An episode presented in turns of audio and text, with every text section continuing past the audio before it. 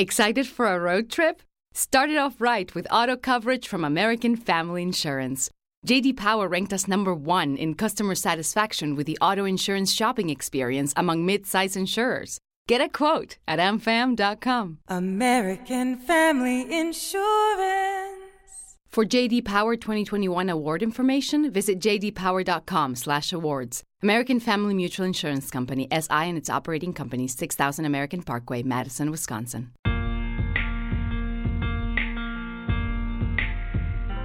I was lost, but you came and found me. You left your throne, thinking about me. You bled and died to show me mercy. You gave your all because you saw my need. I was empty, but you came and filled me. I was blinded, but you helped me to see. I was broken, but you made me whole again. I felt like nothing, but you gave me confidence. And I'm filled with so much gratitude that words are not enough to explain the magnitude, the passion of my love. Oh, you took everything I was, made me what I am, and all I am. I worship you. You took everything I was, made me what I am, and with all I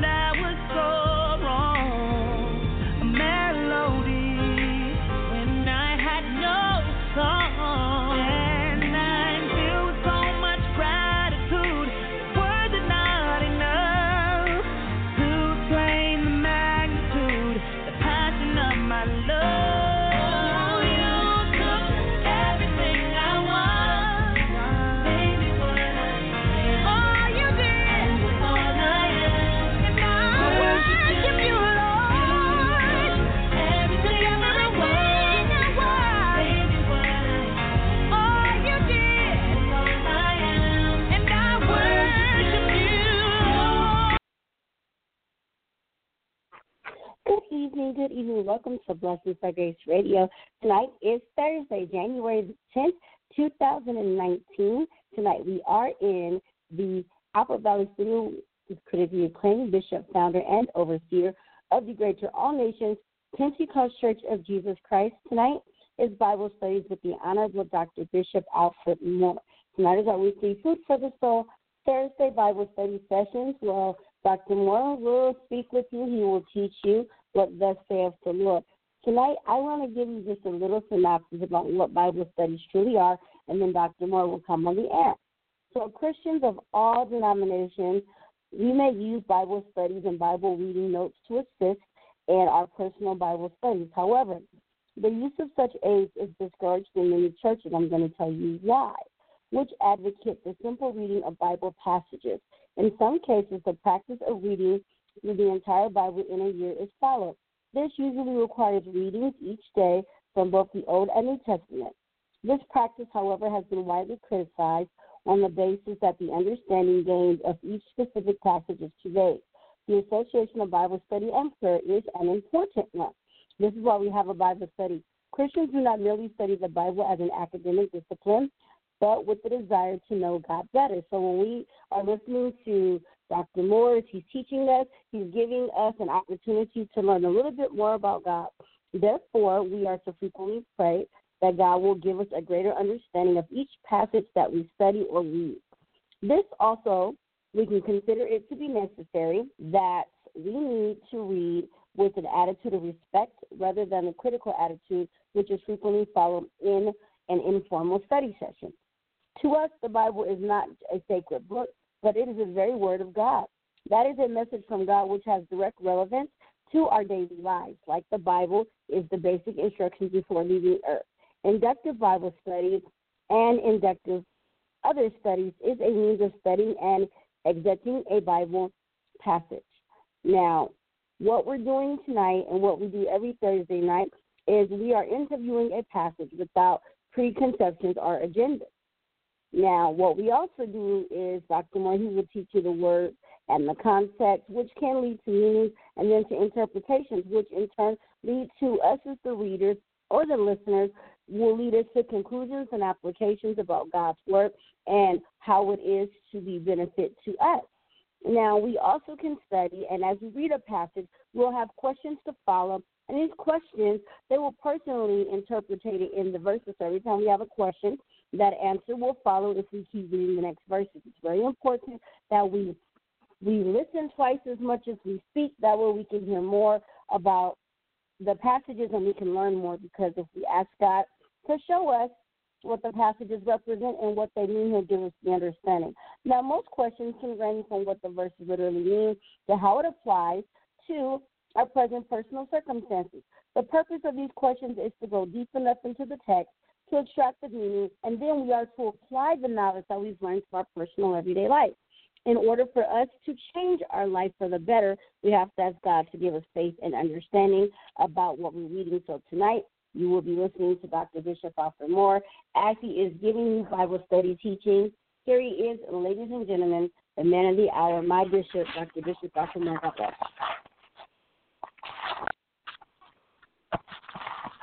God bless you in Radio Land tonight. Praise the Lord. Tonight is Thursday night. Amen. It is Bible teaching again, amen, as my announcement says, and brought you, amen, that little seminar, amen. I pray, God, that it is a blessing to you, and ever what we bring on this show is to try to uh, promote, amen, your spiritual being to go higher. We thank God for her tonight, praise the Lord, as she studied the Word of God. Amen, and that is exactly what we are going to do tonight, amen, is to get into the Word of God. As I often say, it's food for a thought tonight. And we are going to come to you tonight, amen, from um,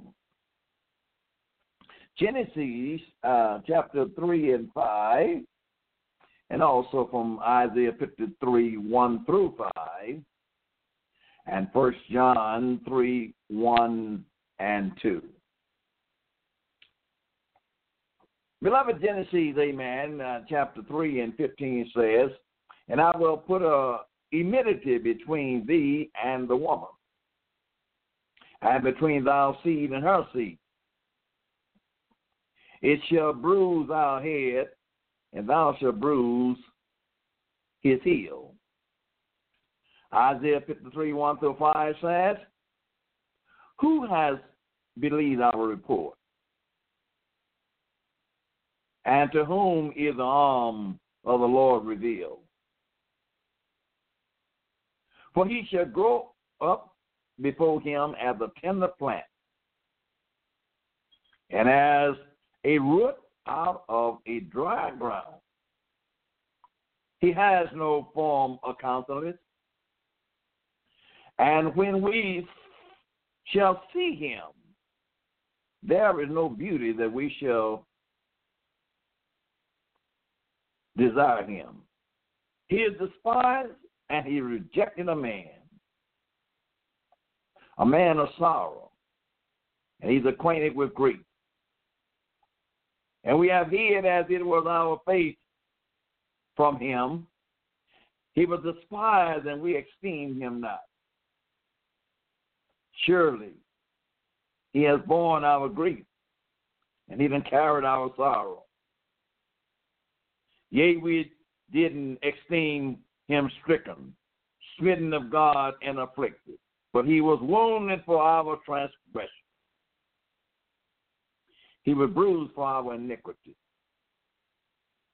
The chastisement of our peace was upon him, and with his stripes ye were healed.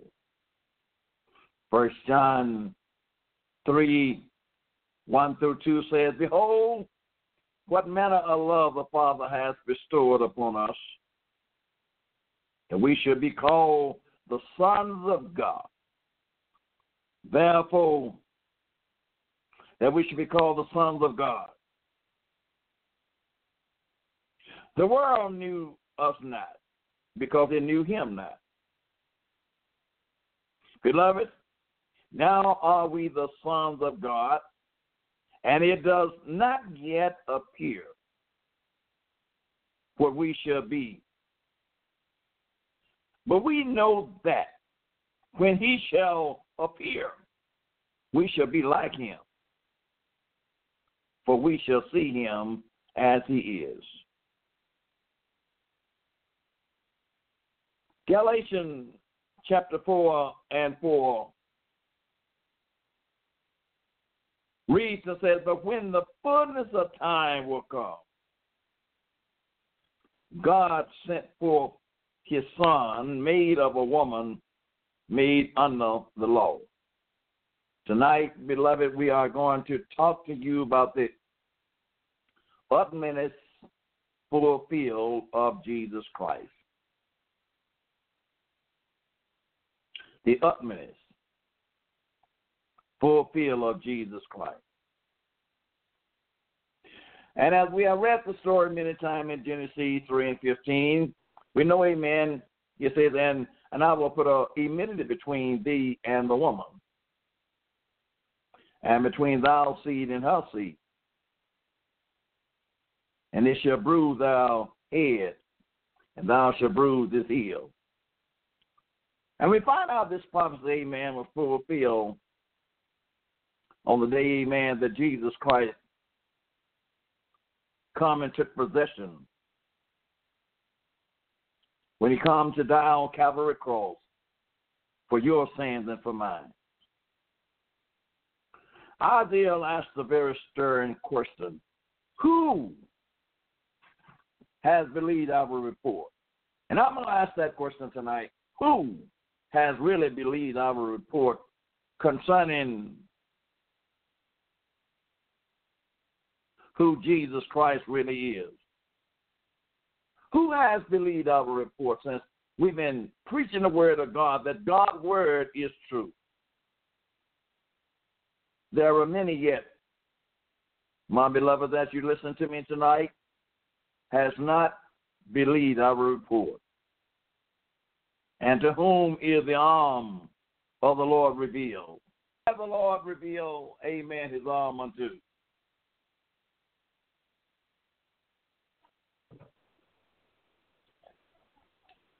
The Lord gave us, amen, in Genesis nineteen and fourteen, he said, and Lot went out and spake unto his son-in-laws, which married his daughters, and says, get up, you out of this place, for the Lord will destroy this city. But he seemed as one that marked unto his son-in-law. His son-in-law didn't believe the report that God was going to get ready to destroy Sodom and Gomorrah. Matter of fact, they made very light of Lot. And they thought, amen, something, amen, uh, done happened to him, that he didn't know what he was talking about anymore. Who believe our report? In our day, in our society, as we preaching the word of God, I want to say who has believed our report. They've been saying, Bishop, this, you you and many other preachers have been saying this for a long time, but we haven't seen anything change.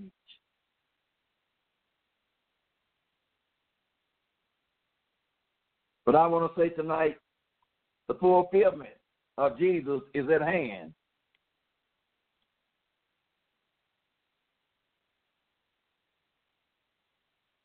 In Matthew thirteen and fifty-eight, it says, and he did not many works, that because of their unbelief. Many folks don't believe today, amen, because many miracles cannot be performed among people today because they don't believe the report.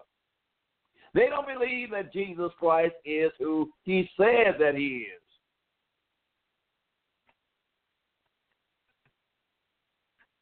But the Bible, amen, is constantly telling us, all the way from Genesis to Revelation,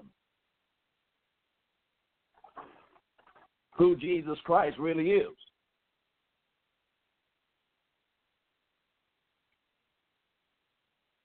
Do people believe these kind of stories that we tell them, amen, about Jesus Christ? The supermarket would sell the paper if no one bought them. Everyone is interested in the future. It's too bad that many people turn to the tabloids instead of an infallible word of God. If they would look at the word of God, they would realize that prophecy and the future are revolving around Jesus Christ. You don't have to go and look at the tabloids and, and see all the gospel and backbiting they put out. Just read your Bible. Who believe our report?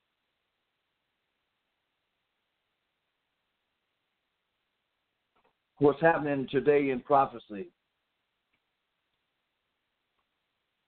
The Jewish tradition and the loss of prophecy. The restoration of prophecy with John the Baptist. Christ is the climax of the redemption story.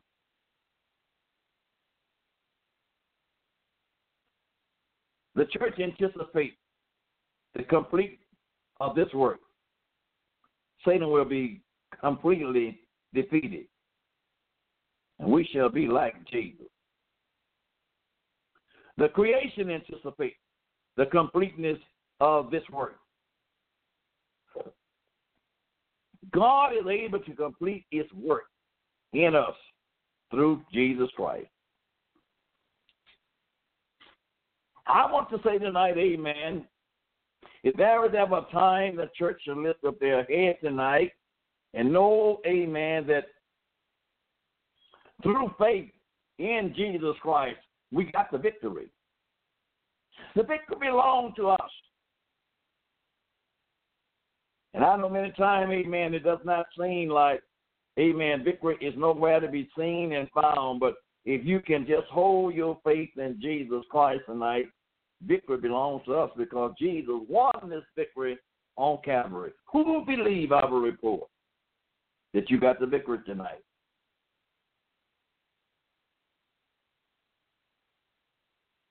The final words, amen, came, can be significant. And we are noticing the first, amen, before Jesus ascended, the followers, amen, on the witness to him followed the law and the prophets and the Psalms, the three sections of the Hebrew Scripture. We can see Luke chapter twenty-four and forty-four. Jesus came, amen. He was born under the law. Jesus came to fulfill the law. But this was not only, this was not the only place Jesus pointed out the messianic function of the scripture. We call the Old Testament in the Sermon on the Mount. And he says, think not that I come to destroy the law of the prophets. I come not to destroy, but I come to fulfill it. Verily I say unto you, till heaven and earth are passed, one joint or one tittle shall not in no wise pass from the law till all be fulfilled. Matthew chapter five, seventeen and eighteen. Jesus is the fulfillment of his word from Genesis to Revelation. The scripture used various description phrases by the Old Testament bullet phrase is the one used by Jesus in Luke twenty-four and forty-four, the law, the law, the prophets, and the psalms. But the phrase law and prophets can also refer to the entire Old Testament, as can the word law. The context determines the meaning in Matthew chapter five, seventeen, and eighteen. Both phrases refer to the same section of Scripture with the clear idea that whether Jesus said law or the prophets or simply law, he referred to something that would be fulfilled.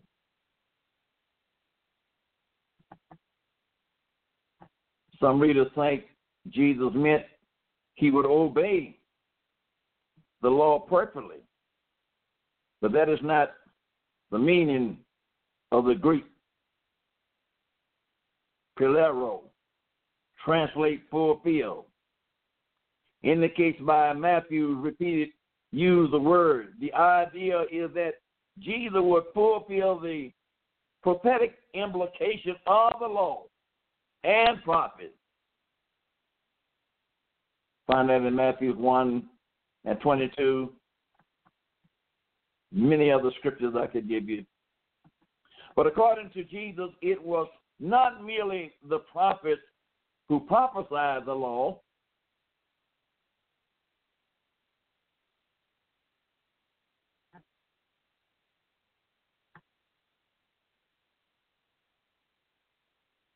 today's focus, we see amen in verse, it captures the idea when the fullness of time will come, when it was the right time for Jesus is to bring on the fullness of all of these prophecies.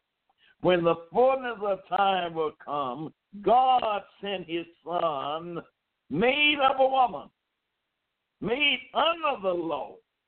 Galatians four and four. Jesus says, I didn't come to destroy the law, but I, I come to fulfill the law. The phrase, the full fullness of the time, it indicates that everything up to that point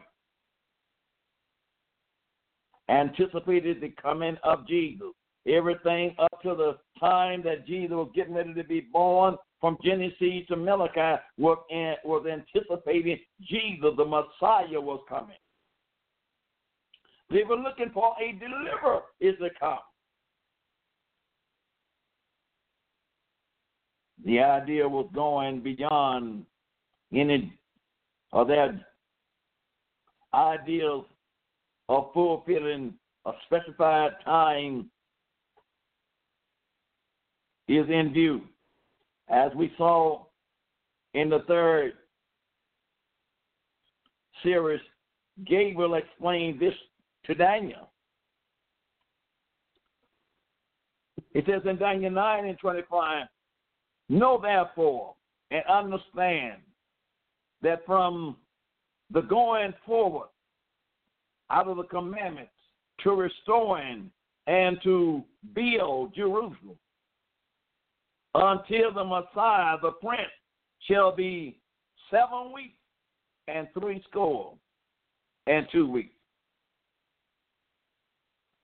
The words, like those of Jesus and Paul, let us know that although many biblical prophecy has to do with one, in, uh, one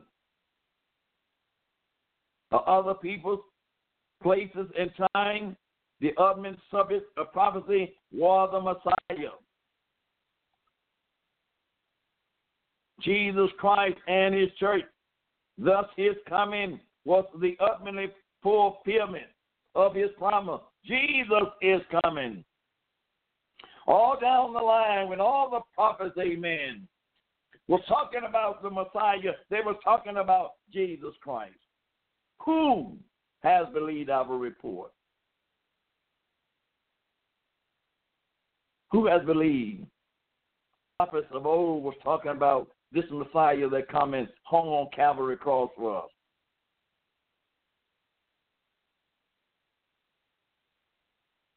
Unbelief has stopped many folks from believing the word of God. But our beloved Christians, you that know him, no matter what happens, continue to believe his word. Stand on his word like never before, because the fullness of time has come. The real thing has come, Jewish tradition and the loss of prophecy. The mishap Jewish oral tradition written in the second century A D includes the rabbi tradition that prophesied in in fourth century B C. Although not all Jewish scholars agree with the common explanation of this view, one idea is that prophecy in follows the exile as punishing for the people's sin. Although it is true that was written as the Hebrew scripture ended somewhere around four fifty to four hundred B C, it is not true that no one after that time spake prophecy under the power of the Holy Spirit. After the birth of John the Baptist, John's father Zacharias was filled with the Holy Ghost, and he prophesied according to Luke one and sixty-seven. Anna may have been somewhere around one hundred years old. She was a prophetess, two and thirty-six. However, such, per- such person may have been during the era between the return of the exile and the coming of John the Baptist, when the Holy Ghost filled John, when the Holy Ghost filled Zacharias. He spake these prophetic words to the baby John. And thou, child, shall be called the prophet of the highest. For thou shalt go before the face of the Lord to prepare his way. Luke one and seventy-six. This prophecy come, amen, from Zechariah, amen, speaking of none other than John the Baptist.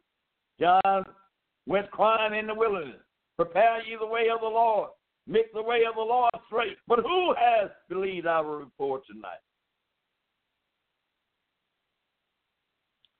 John would not merely be a prophet in the sense of foretelling, or even in the sense of foretelling future events. He would be the prophet of the highs. His calling was not specified. He was to prepare the way for the coming Messiah. Jesus, his ministry was foretold, amen, by Malachi. But who believed that? Who believed the report? Behold, I will send my messenger, and he shall prepare the way before me. And the Lord whom you seek shall suddenly come to his temple. Even the message of the covenant, whom you delight in. Behold, he shall come, says the Lord of hosts. Malachi three and one. Then the word of God, amen, was truly fulfilled. Praise the Lord. Jesus endorsed the prophecy ministry of John and identified him as the person that anticipated in uh, Malachi.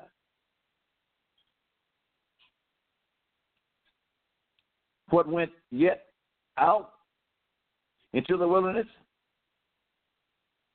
to see? What what did you go out in the wilderness to see? A real shaking with wind? But what went ye out for to see? A man clothed in soft raiment? Behold, they that wear soft clothes are in king's house. But what went ye out to see? A prophet. Yea, I said unto you, and more than a prophet. For this is he of whom it is written, behold, I will send my messenger before thou face, which shall prepare thou way before me. Malachi, uh, Matthew eleven, seven through ten. God sent a prophet. He sent John the Baptist. Christ is the climax of the redemption story. To send it all that we're talking about, amen, again, from Genesis to Revelation, we're talking about Jesus Christ. He was the climax, amen, of the redemption story. At the climax of any story, or the end of it, there are only a few pages left after the hero have accomplished his task. There remain these pages explain how everything worked out after the climax. The climax of redemption occurs with Christ crucified, burial, and resurrection. Christ crucified, burial, and resurrection. First Corinthians chapter fifteen, one through four. These events were, according to the scripture, fulfilled the ultimate theme of biblical prophecy. The, this, the New Testament explains the implication and results of Christ's redemption work. Christ did a work on Calvary. Christ did a work on Calvary. And that work, amen, was for every individual, amen, on this side of the cross. Oh, praise the Lord tonight. Amen. He was born of a woman under the law, amen. But Jesus brought grace. We are not under the law tonight, amen. We have a new covenant, amen. We have a new agreement with the Lord. We are on the grace and on the truth. Thank God for his grace.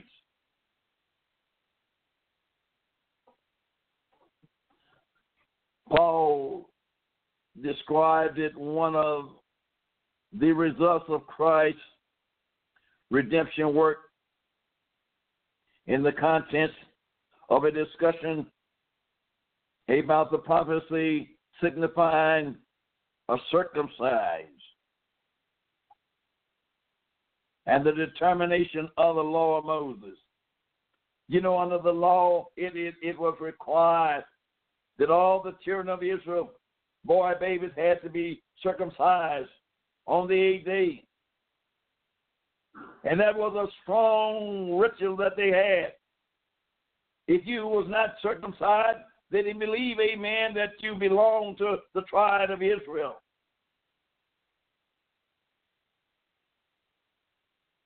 There was a lot of controversial about that, amen, when Jesus Christ came along and when Paul was preaching the gospel. It let us know, amen, in whom also ye are circumcised with the circumcision made without hand, in putting off the body of the sins of the flesh by the circumcision of Christ, buried with him into baptism, wherein also you are risen with him through the faith of the operation of God, who has risen him from the dead, and you being dead in your sins and the uncircumcision of your flesh, hath he quickened together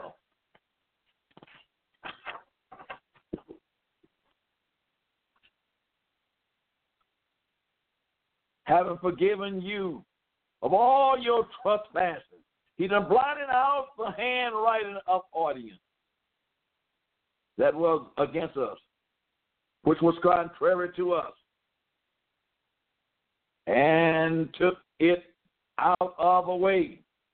He nailed it to the cross, and held spoil, principalities, and powers. He made it sure of them, open, triumphantly over them, in it.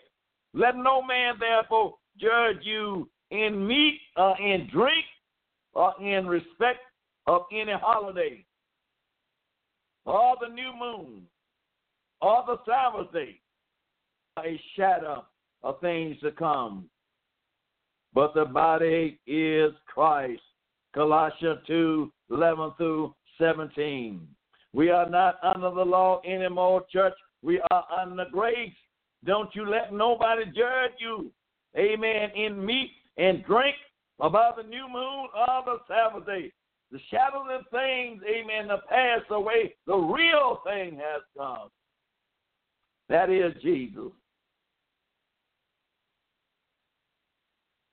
Jesus said, "Be ye holy, for I am holy, and holy without no man shall see the Lord." That is to all of us that is under grace tonight. This circumcision of the Old Testament era, amen, was a circumcision made with hands, in contrast to the circumcision of Christ. That fleshly circumcision was one of many prophetic types that would be fulfilled in connection with the coming of Christ and the establishment of the new covenant. The Lord made a brand new covenant with the saints of God. We walk by faith and not by sight. Hallelujah. If you're going to be circumcised today, amen, it's not by the foreskin, amen, that was cut, but let Jesus circumcise your heart. Let him clean your heart today. Every born-again Christian today, amen, ought to have his heart circumcised, amen, by the blood of Jesus.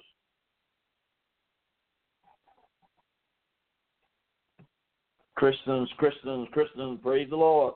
Hallelujah.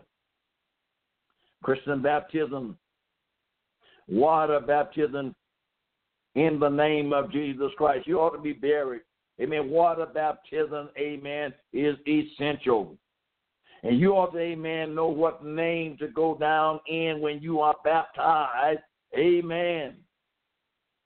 You ought to go down in the name, amen, that brought you salvation. There is none other name given among men whereby men must be saved except the name of Jesus. You ought to be buried in the name, not of the name, but in the name.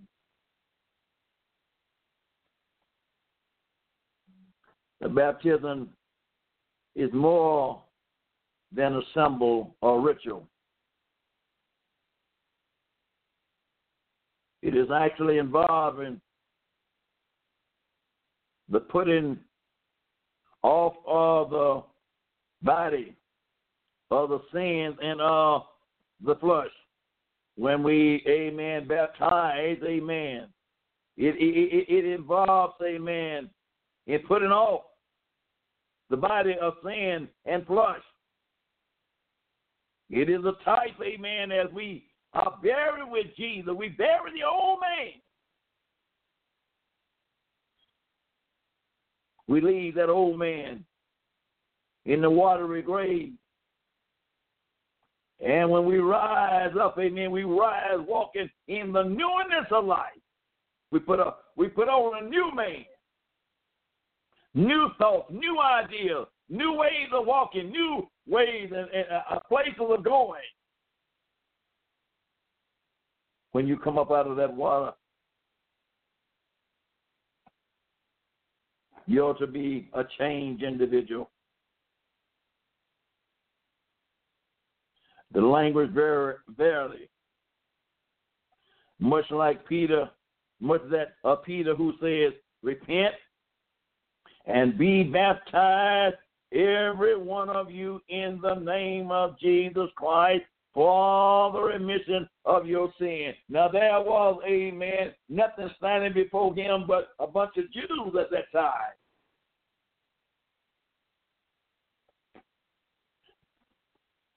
And they didn't believe in Jesus Christ. But Peter had been converted. And Peter stood up and told them, after they find out who they crucified, they wanted to know, what must we do? Peter said, repent, every one of you,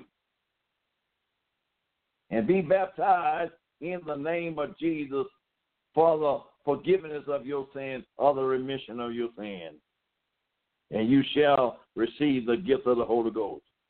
Acts two and thirty-eight. Peter also compared the salvation of Noah's family, wherein eight souls were saved by water. Letting you know, amen, water is essential. You can't get around water, amen. God used it, amen, uh, the, the water, amen, in Noah's family when it's a flood, amen, rained for forty days and forty nights. It was a type, amen, that they were baptized.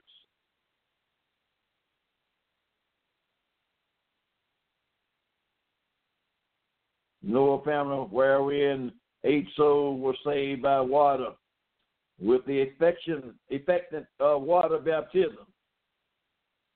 The like figure whereunto even baptism does not also now save us, not the putting away of the filthiness of the flesh, but the answer of a good conscience towards God.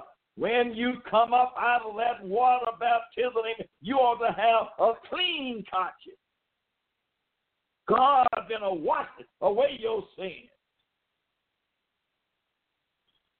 And for those of you that have been baptized and you didn't come up with no clean conscience, let me tell you, go back and do it again. Go back and do it serious this time, that the Lord is going to do something for you. We have an old saying, amen, don't go down a dry devil and come up a dry devil. Something, amen, transform when you go down in Jesus' name in water. Something takes, amen, uh, uh, uh, your mind transform itself into a new nature.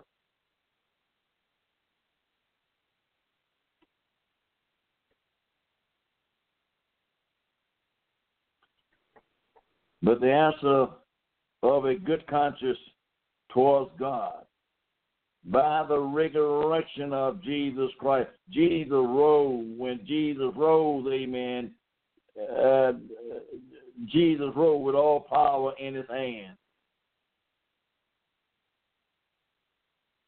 And he let us know when we rise, amen, we ought to rise walking in the newness of life. First Peter, amen, chapter three, twenty, and twenty-one. It may at first seem that there is a contradiction between Paul putting off the body of sin of the flesh. But Peter, not the putting away of the filthiness of the flesh, since Peter previously connected baptism with remission of sin. And since both water was inspired by the Holy Spirit, we know this is not the case. There are at least two possible ways to reconcile Peter's words with those of Paul. First, Paul was unequivocally making connection between baptism and S I N, sin. Probably, Peter said we are saved by baptism as an anti. The way of Noah family was saved by water. But Peter did not use the specified word sin, as did Paul. Perhaps, therefore, Peter's statement about the filthiness of a flesh may simply be referred to the fact that water baptism is not merely a physically bath intended for extremely cleansing. This is captured in other translations. The N L T says, and this is a picture of baptizing which now saves you by the power of Jesus Christ's resurrection. Baptism is not a removable of dirty uh, dirt from your body.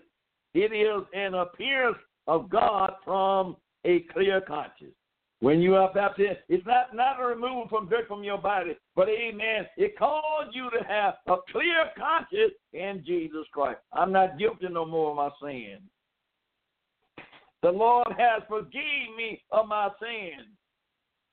I've been washed in water.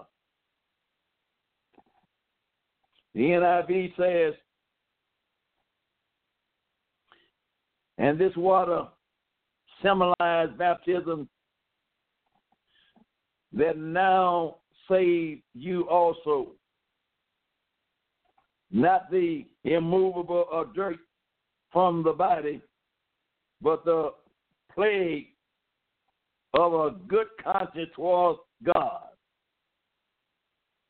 It served you by the resurrection of Jesus Christ. I pray, amen, tonight, as you done been down in water, you got a clear conscience. You're not guilty of sin. You believe that Jesus Christ has forgave you for all of your sins. And now you're walking in the newness of life. Who has believed our report? There is also another possibility that would reconcile Paul and Peter's words. If we think Peter was referring to filthiness of the flesh, indeed, a description of sin,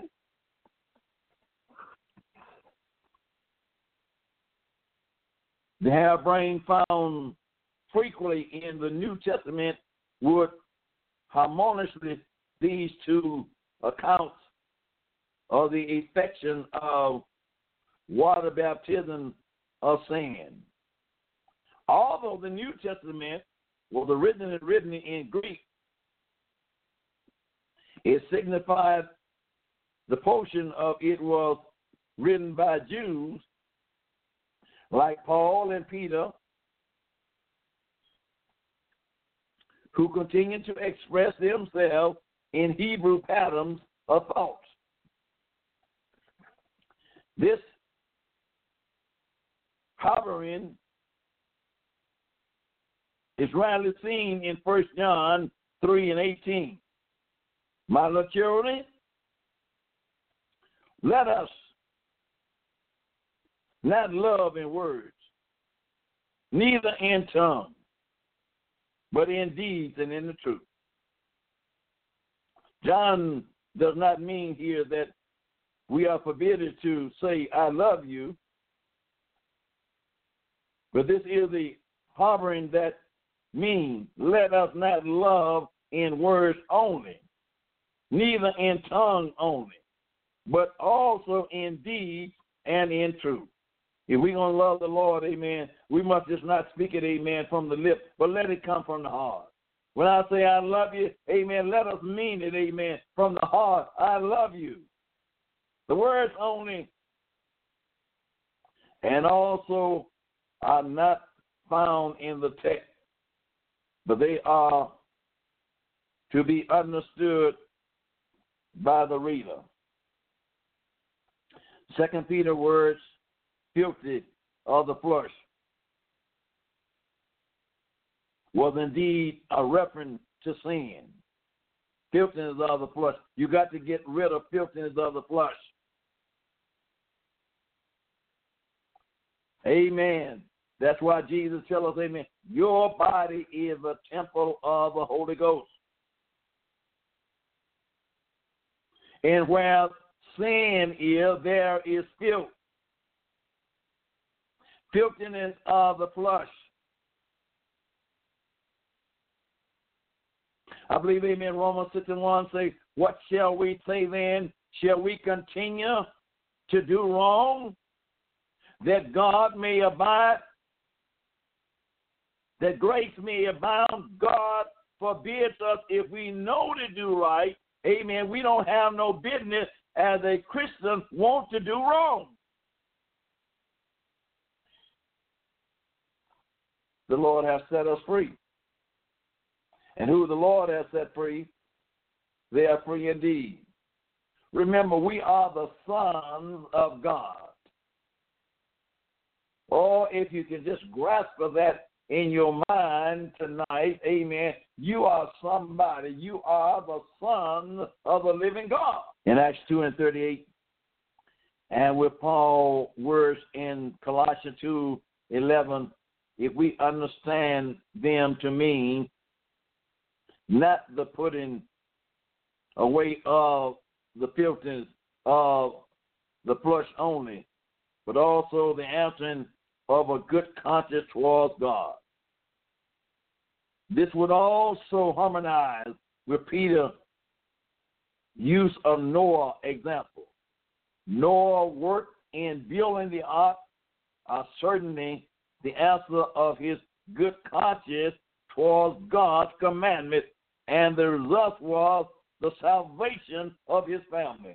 If Noah didn't have a good conscience, if he didn't have a, a clean conscience, he couldn't have heard the Lord speaking to him. But Noah had a good conscience. And you know the story, God told him to build me an ark. And that results, amen, in baptism, and Noah's family was saved. Who believe our report? Paul also says Christ out, blotted out the handwriting of ordinance that was against us. Christ done blotted out our sin. Our sins are not held against us anymore.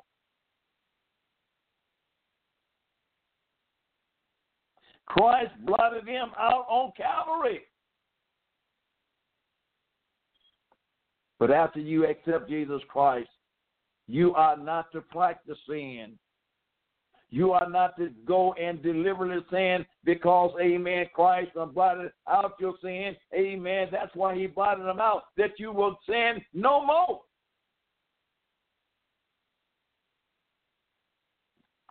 The handwriting on the audience that was against us, he took this out of the way. He nailed it to his cross. It, it, amen. He nailed it to the cross.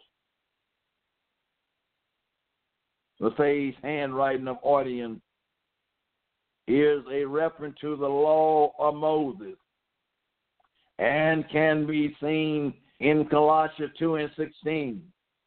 The law declared all to be guilty. Romans three and nineteen. The law declared all to be guilty.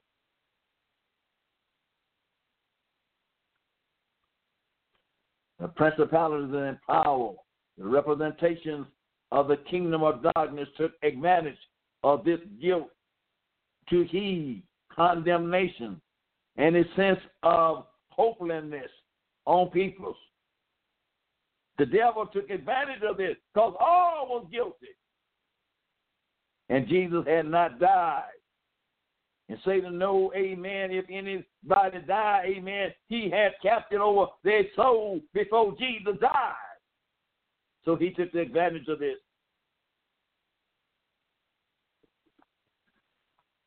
But his work on the cross, Christ spoiled out principality and power. Oh, he spoiled principalities and power real good on Calvary. And it was not that he had sinned, or nor was God even found in his mouth, even for you and I. Hold on to your faith, children, just a little bit longer.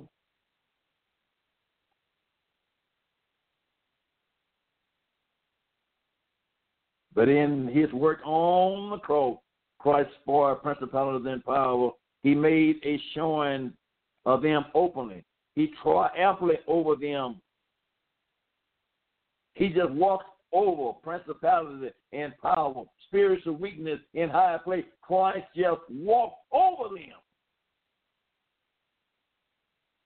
taking authority from him. He took Satan's authority from him. When he went down into the lower part of the earth, where the saints of God was in captivity, Jesus went down there and took those that were in captivity that believed in him. He took them away from Satan.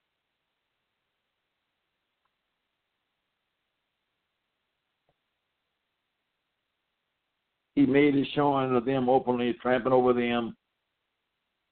Colossians two and fifteen, Paul eloquently captures this idea as an extent discussion on the effort of Christ's work. Christ triumphed over Satan. Listen, my brothers and sisters, Christ is still triumphing over Satan. This is Doctor Moore tonight, amen, saying, you got the victory. Just hold on to Jesus, amen, a little bit longer. We're going to go into the finish, going into the depths of this, amen. You've got the victory tonight. You are winners. You are not losers tonight. Hold on to the faith. This is Doctor Moore saying, God bless you until next week. Thank you so much, everybody. Call in tomorrow. Call in next week, and we'll be back again. Godspeed, and God bless. Good night, everybody. Bye-bye. You know it's going to be a good day when your biggest concern in the morning is collecting the crumbs falling from the McDonald's crispy chicken biscuit. Your only concern should be, has your day peaked too early? Enjoy every last crumb of the new McDonald's crispy chicken biscuit for only three dollars. And any size soft drink for just a dollar. And you'll get your day started on a high note. Ba-da-ba-ba-ba. Prices and participation may vary. Cannot be combined with any other offer or combo meal. You coming to bed, hon? Yep, honey, I'll be, I'll be right there. Just gotta turn out the light. Ow! Ow! Ow! Ah!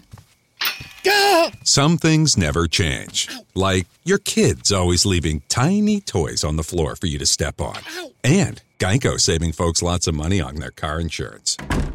Sweetie, I think I left the downstairs light on.